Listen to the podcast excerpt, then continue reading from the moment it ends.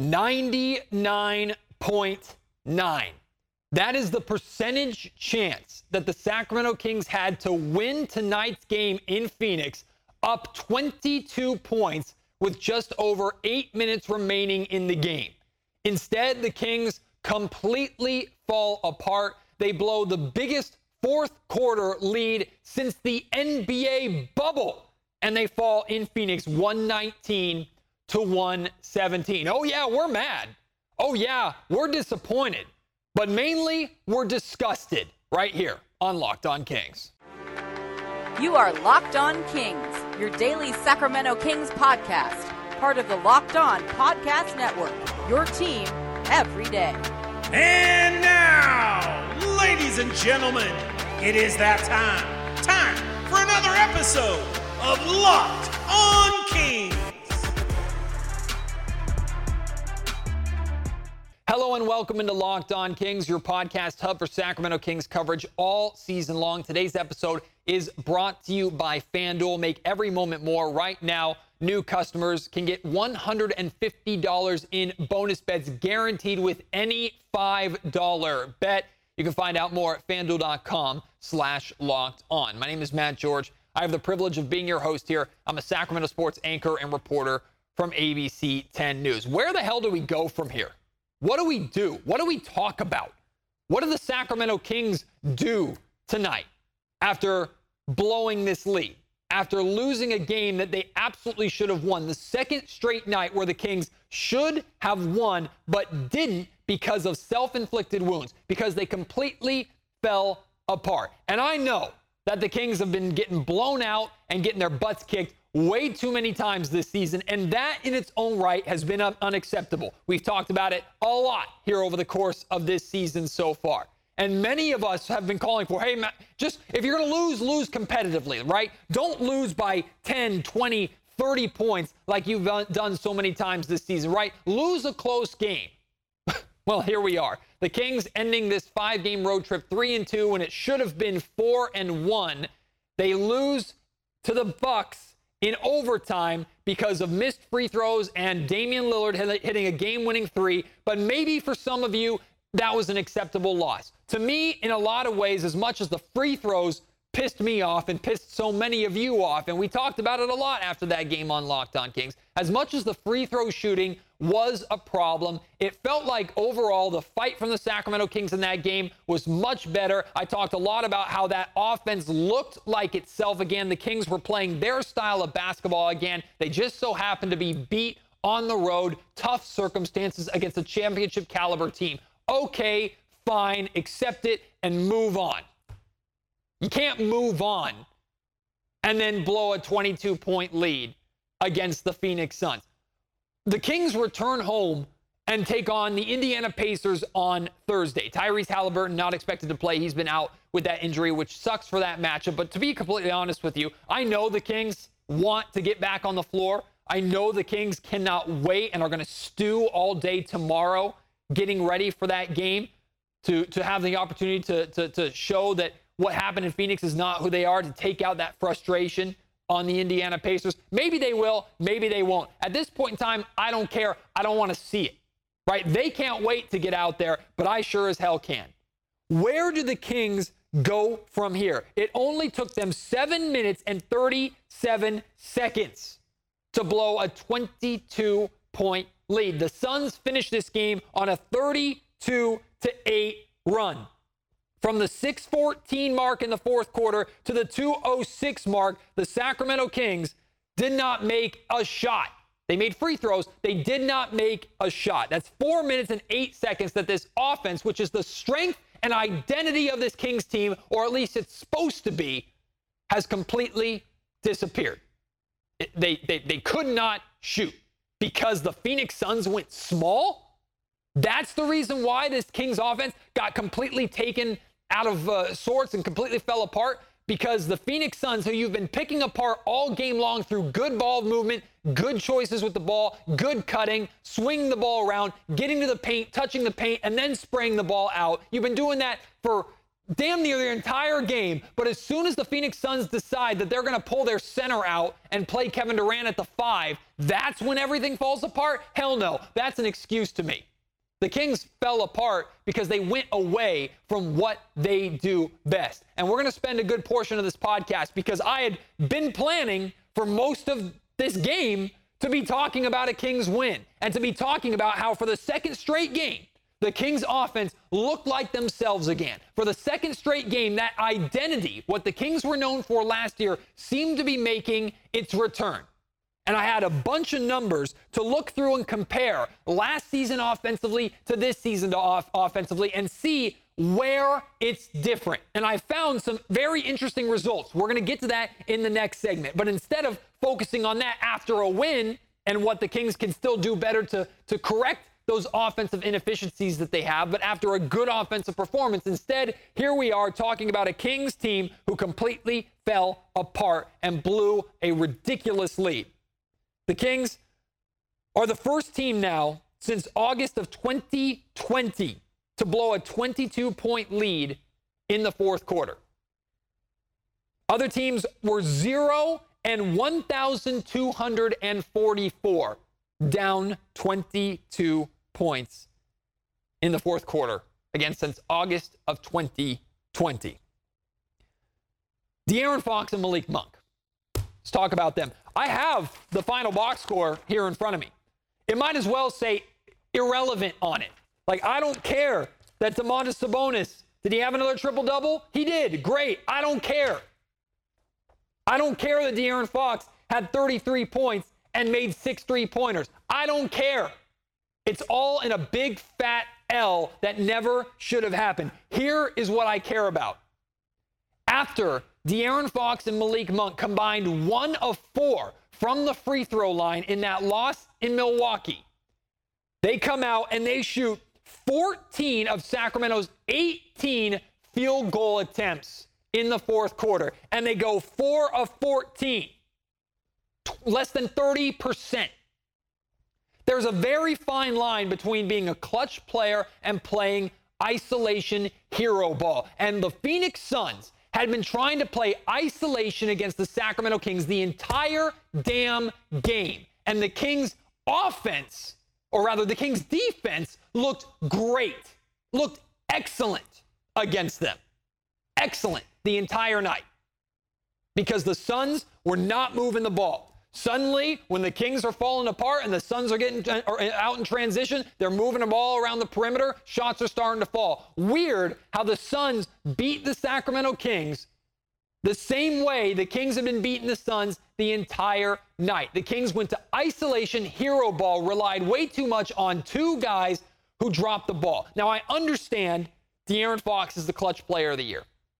And I understand more often than not in the Monk Fox era, those two have done great things in the fourth quarter compared to bad things. So I'm not going to stand here and, and, and say that the Kings need to go away from the two of them in the fourth quarter from here on out. That's ridiculous, right? Those two are so, in, in so many ways the lifeblood, the energy of the Sacramento Kings. They both have the green light in the fourth quarter, and I'm okay with that. I'm okay to ride or die with those two. That being said, you died because of them tonight. You died because of their free throw shooting the night before, too. If anybody is looking themselves in the mirror, it has to be those two first and foremost. Mike Brown also has to be looking in the mirror, too. Everybody on this Kings team, coaching staff, front office, who should be looking to make moves, and I know is looking to make moves, everybody needs to look themselves in the mirror and ask themselves one question who is going to take charge and do something about what the Sacramento Kings have been showing for the most part this season, which is inconsistency, lack of leadership? Who is going to stand up and do something about it? Who's going to say something? Who's going to change something? I'm sure changes are being made and conversations are being had behind the scenes, right? Even though I saw De'Aaron Fox smiling while walking off the court at the end of the game, De'Aaron Fox is able to just take these games, crumple them into a ball, and forget them as soon as he leaves the arena. That's how he, that's his coping mechanism. Whether you like it or not, that's how he handles things. I don't know if that's the right or wrong way to handle it. I don't necessarily am, I'm not too happy seeing my star smiling after blowing a 22 point lead. I'm also not happy seeing Malik Monk going up and talking to the officials after the game, clearly frustrated with the officials, when he just a couple of weeks ago was telling the media that the Kings are talking to the officials too much. I don't want to hear anything about the officials after blowing a 22 point lead in the fourth quarter. And if you want to, if, you, if you're frustrated with the foul call that De'Aaron Fox uh, or De'Aaron Fox got against Kevin Durant. Kevin Durant uh, was called or drew a foul on Fox. He ended up, ended up hitting those two free throws that won the game for the Phoenix Suns. If you're mad about it, go back and watch the play again. It's a foul on De'Aaron Fox. And if you want to say, yeah, but Fox wouldn't have gotten that call on the other end of the floor, I don't care tonight. I don't care. Because De'Aaron Fox wasn't putting himself in a position to get that foul call by trying to attack the defense. He, Monk, everybody settling in the fourth quarter. Offense completely fell apart. So who is going to do something about it? Mike, De'Aaron, Domas, Monte McNair? I don't know if this is the low point of the season. If it is, you definitely can come back from it, right? It's not, you can't really say you're rock bottom when you're 23 and 17. Right? The Kings are still in a fine position. In the grand scheme of things, this is just another loss. It's going to show up as a loss the same way all the other losses do, the same way all wins show up as wins, right? The context will eventually be lost. But what this team is dealing with, the issues that this team has, they continue to just be glaring, right? And they continue to make these mistakes or have these issues that show that they're not ready to get to where they want to be, which is great, right? Mike Brown prepared us. He told us that jump from good to great is a lot harder than going from bad to good. If you didn't believe him then, hopefully you believe him now. That being said, Mike, you know how difficult it is. You know how to make that jump. You've done it before in your career. These players haven't, or most of these players, I should say, have not. Take control. Somebody take control. Respond. And don't just do it for three quarters. Don't just do it for a half. Don't just do it for a strong start. Do it for a complete game. Tonight, I thought was going to be that great response. And we've seen the Kings respond after bad losses before this season, only for two or three games later to fall right back into the same hole. When is the response going to be continuous? When are they going to respond well and continue to play well for a, a, a good stretch of time? That's what I'm looking for from this Kings team. Let's run through some of these numbers really quick. We're going to dive deep into numbers here. So if, if you don't like that, it might be a frustrating podcast for you. But the fourth quarter numbers compared to the first three quarters, right? The Kings turned the ball over eight times in the fourth quarter. They turned the ball over only six times in the first three quarters. The Kings scored only two fast break points in the fourth quarter after scoring uh, 12 fast break points in the first three quarters. They weren't getting out in transition anymore. And the Kings only had four assists in the fourth quarter after 30 assists in the first three quarters. They went completely away from what they were doing right. And here they are staring at another terrible blown loss. I saw some people comparing this blown loss to when they blew a, a big lead against the Brooklyn Nets at home when D'Angelo Russell led the Nets to a comeback victory over the Sacramento Kings in the Golden One Center. You know the difference between that loss and this one? That was a bad basketball team or a below average basketball team. This is a good basketball team. This is a team with the talent, with the expectations, and you're, you're absolutely the ability to not make those mistakes and not have bad losses are going to happen to every team, right? Uh, blowing a 22 point lead in the fourth quarter, that's not a bad loss. That's a complete and utter collapse. Like I said, I, had a, I have a lot of numbers here, a lot of numbers to uh, compare this Kings offense this season to their offense last season. Some things are surprising, some things really jump off the page. I'll discuss those in the next segment. Today's episode of the Locked On Kings podcast is brought to you by BetterHelp, a fitting sponsor for this episode of Locked On Kings. BetterHelp deals with mental health and with therapy. If you're thinking about giving therapy a try, BetterHelp is the source that you should use. Look, in all seriousness, mental health can be something as, as simple as frustrations after your, your, your favorite team blows a big lead in the fourth quarter to serious issues that you need to talk to somebody about, you need to unpack, you need to work through. All that stuff can pile upon us and weigh us down. And it could include weight that we're not even aware that we are carrying. I've been seeing a therapist since the uh, since since COVID, right? And it's been a, an amazing decision for me. Something that I've really really enjoyed, something that I look forward to because I came into therapy thinking I didn't need it because my problems weren't big enough, right? I didn't have any kind of serious issue or things like that that that I know a lot of people deal with and if you are dealing with that, please I encourage you therapy is essential. But for those of you who aren't dealing with that, who are kind of like me where you think, "Yeah, I have I have little things and stuff like that, but it, it's not worth seeing a therapist." go and give it a try because you'll be surprised how much it helps you talking about those things and how much there are deeper, bigger things behind those small, trivial things that are truly weighing you down.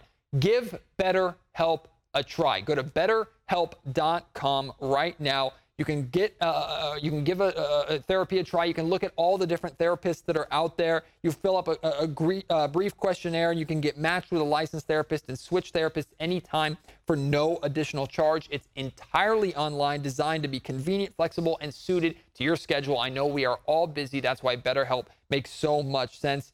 Visit betterhelp.com slash locked on NBA today. Get 10% off your first month. month. That's betterhelp, H-E-L-P dot com slash locked on NBA. Today's episode of the Locked On Kings podcast is brought to you by FanDuel. If you took the Kings money line tonight on FanDuel, I apologize. Normally the action is a lot better and your nights on FanDuel are a lot more fun than what tonight was in that case. But with the NFL playoffs in full swing, plus we're deep into the trenches of the NBA season, it is the best time to get involved with FanDuel, America's number one sportsbook. Right now, new customers get $150 in bonus bets after placing a $5 bet guaranteed, no matter what. So you put $5 down on whatever you want to put it down on. If you win, great. If you lose, doesn't matter. Here's $150 in bonus bets that you're getting on top of your winnings or your lo- your loss, no matter what. And you can use that 150 bucks to do live same game parlays. You can go uh, to their new Explore tab to find fun and unique bets on a daily or nightly basis. You can make a parlay in their parlay tab, which is where you can find all the fun and active parlays that a lot of other players are making uh, around the, the, the, world and more. Visit fanduel.com slash locked on and make your first bet a layup. FanDuel is an official sponsor and partner of the NFL. Last season, the Sacramento Kings' identity was their offense. They had the statistically best offense in NBA history. Best, highest offensive rating, most points per game scored. To put that into context, the Kings scored 120.7 points per game last season. They had an offensive rating of 118.6. This year, their scoring is down from 120.7 to 118.2. It's only two points, but that's still a decent drop off. Their offensive rating is down from 118.6 to 116.3. They're now eighth in scoring 14th in offensive rating. They've gone from the best to still pretty good and middle of the pack offensive rating wise. There's been a drop off with this Kings team. The offense has been their identity, and as they've looked to improve the defense, they've sacrificed a little on the offensive end and sometimes maybe sacrificed a little too much. But I did a deep dive on the numbers to try and figure out why or where offensively the Kings are just not holding up to what they did last season. And to be honest with you, I was less surprised by the areas where they're struggling and more surprised by the majority of area, uh, areas statistically that they're either slightly worse, slightly better, or around the exact same.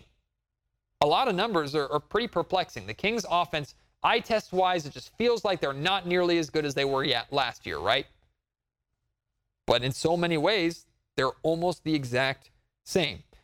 For context, too, a lot of the Kings' struggles, I think, also come from the fact that so many other teams offensively are just playing and shooting and scoring at a historic level right now. Again, for context, the Kings 120.7 points per game and 118.6 offensive rating.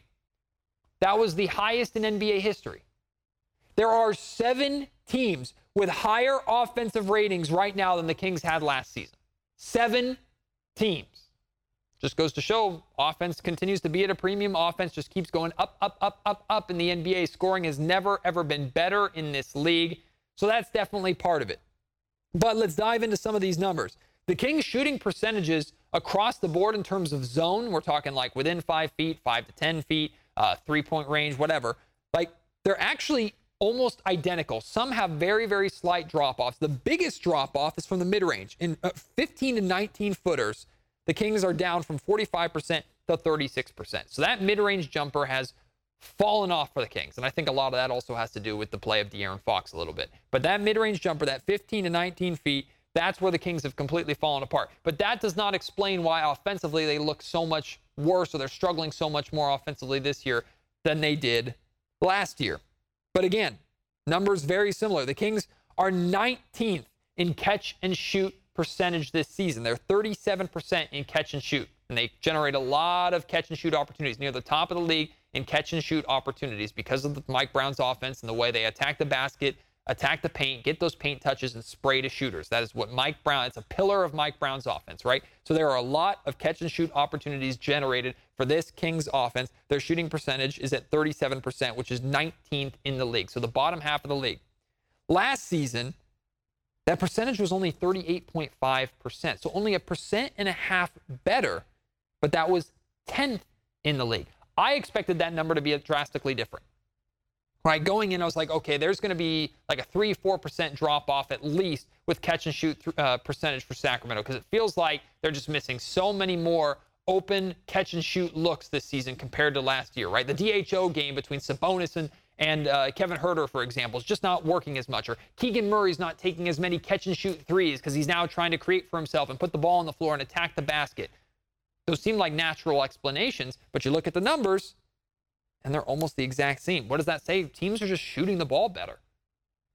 Like if the Kings have a, only a, a percentage and a half worse catch and shoot percentage, but that is nine spots worse than they were last year, that means other teams are just shooting the ball well right now. And then there's pace, right? Wow, this Kings team, they need to play fast. They love to play fast, right? It doesn't feel like the Kings are playing as fast as they should be this season. Their pace numbers are nearly the same.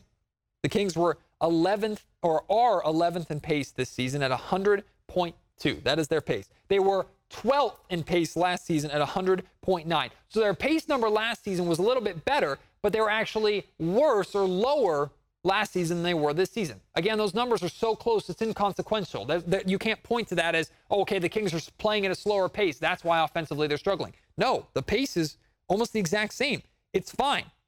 Well, what about how much have we talked about? Man, the Kings are just too reliant on three point shooting, right? They're, they're shooting too many threes. That's got to be one of the reasons. That's what I thought. So I looked that up. The Kings are 44% uh, of the field goals that the Sacramento Kings are shooting are from three point range. 44%. Kind of feels like a lot, right? That's the fourth highest in the NBA. That's only 2% more than last season. So, yes, they're shooting more three pointers this season, but barely, like a couple more per game. And last season, they shot, or they had the highest percentage of three pointers shot in a game, the fifth highest in the league compared to four. So they're only barely up. What about Kings ball movement, right? When this Kings team is at their best, and this is what they were doing so well in this game to start, right? The assist to turnover ratio in this game was amazing. They were assisting on almost every bucket. They had 15 assists at the end of the first quarter, right? The, the Kings were doing such a good job sharing the basketball. That is Sacramento Kings basketball, right?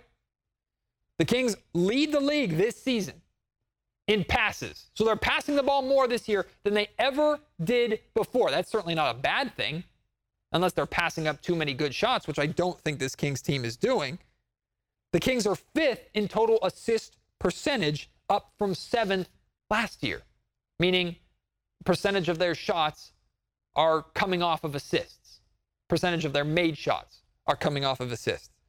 So that's not different either. The passing is almost, is better than it was last year. So why offensively is this Kings team worse?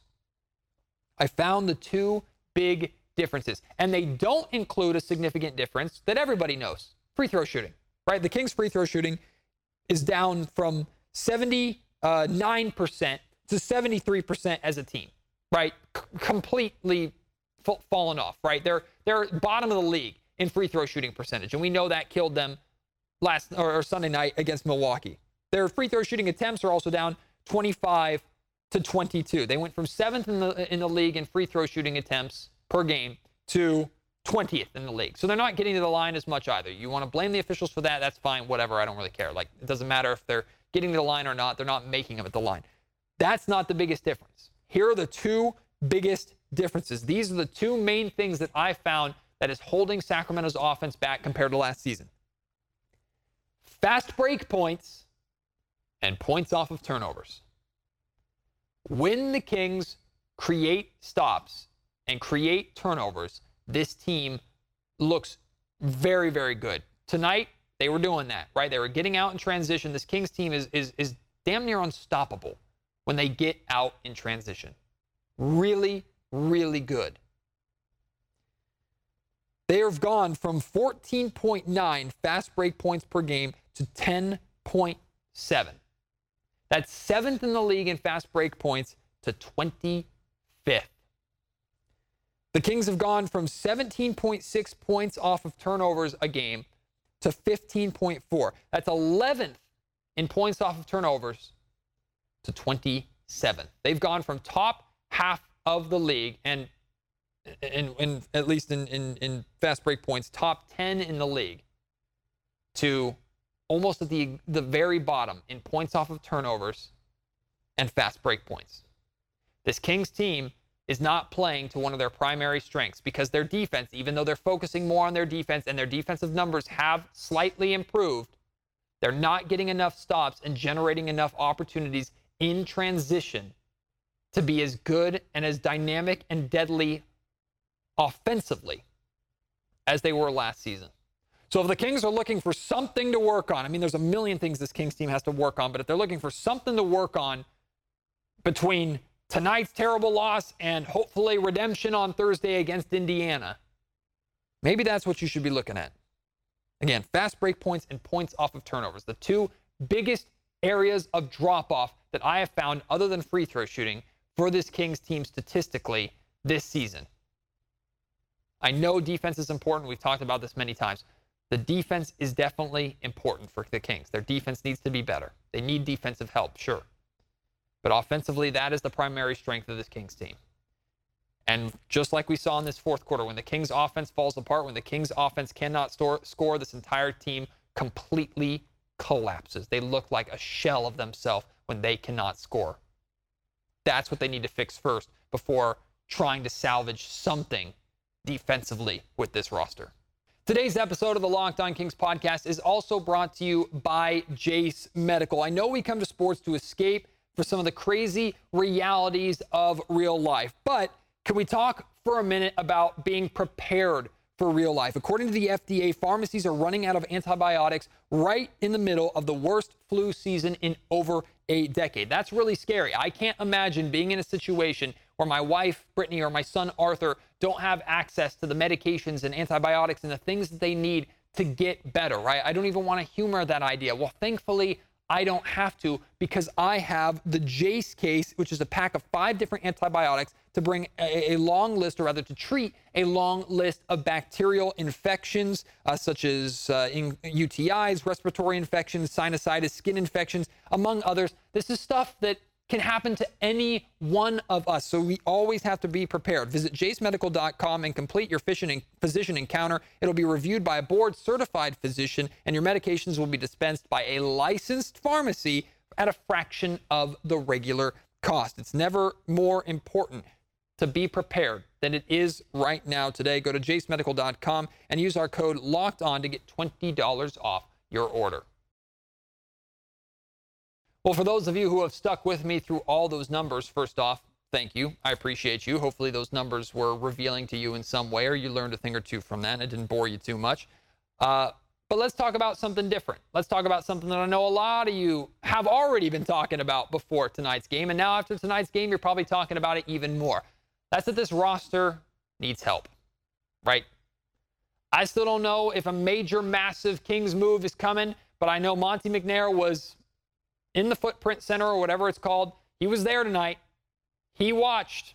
He's been watching what's been happening far too often with this Kings roster. He knows that changes need to be made, right? Now we've heard the Kings involved in rumors. We heard the sweepstakes for the pa- excuse me Pascal Siakam situation. Like the Kings are definitely active. They're looking, and many expect the Kings to make some kind of move. Well, the most recent name that the Kings have been tied to that I've seen is Atlanta Hawks center Clint Capela. I think that's a player that makes a lot of sense for the Sacramento Kings for two reasons rim protection and rebounding. The Kings need rim protection. They have none of it on this team. Malik Monk leads the Kings in block shots. Tells you everything you need to know. This Kings team needs rim protection. They absolutely do not have it. Clint Capela helps with that. Plus, it's never a bad thing to have more rebounding. As much as Domantas Sabonis has been a vacuum on the boards, that's great. Mike Brown has been asking far too many times for everybody not named Sabonis to grab more rebounds. Capela certainly helps with that problem. But speaking of Sabonis, there's a natural concern of Matt, if you go out and get Clint Capela, are you moving Domantas Sabonis the, to the four? Can Sabonis play the four? Can Sabonis guard the four? Does that make sense? Is that worth it? Well, here's what I'll say. Offensively, I'm more concerned about it than defensively. Defensively, I think uh, a combination of, of Capela and Sabonis, with Capela protecting the rim and protecting the paint, and the heavy switch offense that the Sacramento Kings already, or defense, I should say, that the Sacramento Kings already run. I don't think defensively it would be that bad. Maybe I'm wrong. I just don't think so. Offensively, I'm a little more concerned about the spacing, right? Because Clint Capela, he doesn't shoot threes, like at all. Like he doesn't even attempt them. He's not a three point shooter. So, how does that impact and affect Sabonis? I still think you absolutely can and do run the offense through Domantas Sabonis a lot of the time. And Sabonis is probably going to have the more opportunity uh, to shoot more threes. In fact, he would need to. Sabonis this season is shooting 40.9% from three point range. It's good. He was shooting 37% from three point re- range last season. I'll definitely take that. The problem is, both this season and last season, Sabonis is averaging 1.1 three point attempts per game. I, for one, am okay with Sabonis shooting more. I think it's okay for Domantas Sabonis to shoot three three pointers a game. And if he makes one of three, you live with it. But he's more than capable of making two, two of three. And if he makes O of three, okay. Like, I'm willing to let that try, uh, let that ride for a little while. But hey, maybe Clint Capela is not the guy that you're looking for. Maybe you're looking for a bigger swing. Maybe you're looking for like a Jerami Grant. Maybe you're looking for a Kyle Kuzma. Maybe you want the Kings to get back involved in the Siakam sweepstakes. Siakam apparently is garnering interest from the Indiana Pacers and apparently multiple first round picks. Like three first round picks are involved and on the table. I don't know if I would do that, but there's certainly a big risk with Siakam. I don't think that's the right move for the Sacramento Kings. And if we're talking about throwing three first round picks at guys, I know a guy that I would be willing to throw three first round picks at Mikal Bridges from the Brooklyn Nets. This is not something that I just came up with off the top of my head. I've had a conversation with the Locked On Nets podcast about this. We have an agreement to a deal. So, coming up on the Locked On Kings podcast tomorrow, tomorrow's episode of Locked On Kings, to kind of forget about what's happening on the court for a little bit and talk about moves that can change things off the court. Because if the Kings landed Mikal Bridges and added him to this Kings core, I think that would do wonders for this the, the, this team and this roster overall. If the Kings were able to do that, that'd be pretty incredible. So forget what happened tonight. We'll put that in. The, well, we can't really, but we'll at least put that on hold for a little bit until Thursday, and we'll focus off the court. Locked on Kings and Locked on Nets coming together tomorrow to talk about a potential Mikal Bridges trade and what that looks like. We'll discuss that, so I hope you will join me on the next episode of Locked on Kings. As for right now, though, in between now and then, here's your opportunity to vent. Say what you got to say. Hit me up on Twitter at Matt George Sack. Uh, email me, mattgeorgesports at gmail.com. Let me know in the comment section down below. I read them all. I try to respond to as many as I possibly can. Send me what you're thinking. You just listen to me ramble and, and, and spew my nonsense for the last 30 minutes or however long it's been. It's your turn. What do you want to say? Get it off your chest. Let's talk about it. Hit me up again at Matt George Sack on Twitter. Email me, mattgeorgesports at gmail.com, or leave your thoughts in the YouTube comment section down below. As for now, tonight, ending, ending a bad night on a sour note. It is what it is. Just another night in the NBA. Hopefully, one this Kings team can respond from. We all need a good night's sleep, I think, after tonight. Appreciate your support. Can't wait to have you join me on the next episode. Until then, my name is Matt George. You've been listening to Locked On Kings, part of the Locked On Podcast Network.